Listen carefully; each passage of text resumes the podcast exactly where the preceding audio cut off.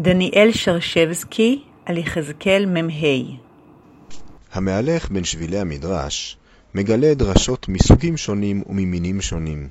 יש דרשות שמפרשות את הכתובים על פי משמעותם הפשוטה, לצד דרשות שנראות רחוקות מאוד מפשט הכתובים. כשאתה נעצר לבדוק כיצד נולדו הדרשות הקשות הללו, אתה מגלה לא פעם שאת הדרשה הולידה מצוקה. המצוקה יכולה להיות התנגשות של הפסוקים עם ערכים שנראים לדרשן מובנים מעליהם. לעתים המצוקה נובעת מסתירות בין פסוקים. לעתים יהיו אלו מילים לא מובנות, שיצמיחו דרשות קשות.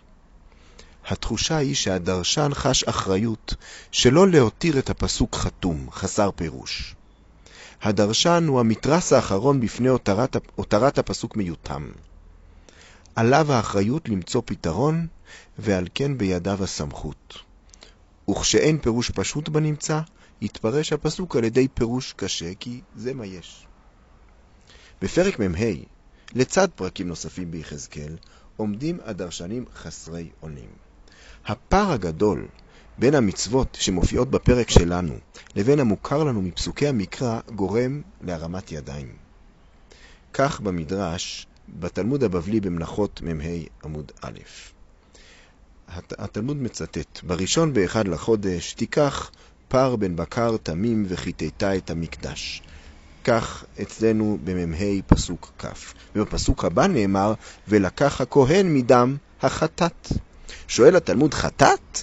עולה היא. אמר רבי יוחנן, פרשה זו אליהו עתיד לדורשה. יחזקאל בפרק מתאר סדרה שלמה של מעשים שיעשו בחוד... בראש חודש ניסן. בין השאר, יוקרב פר לחטאת.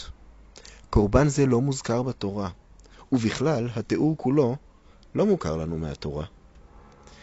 פרשנים יפרשו, ואף דרשנים באותה סוגיה ייתנו פתרונות, אך רבי יוחנן כאן מרים ידיים.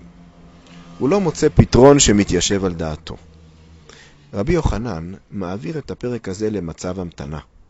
הפרק מועמד לדרשה, יבוא אליהו וידרוש אותו.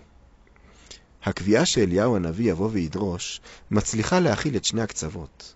מצד אחד יש כאן הצהרה חריפה בדבר הקושי שמעמיד הפרק בפני הלומד, ומצד שני יש הכרה בכך שבעצם הקושי פתיר.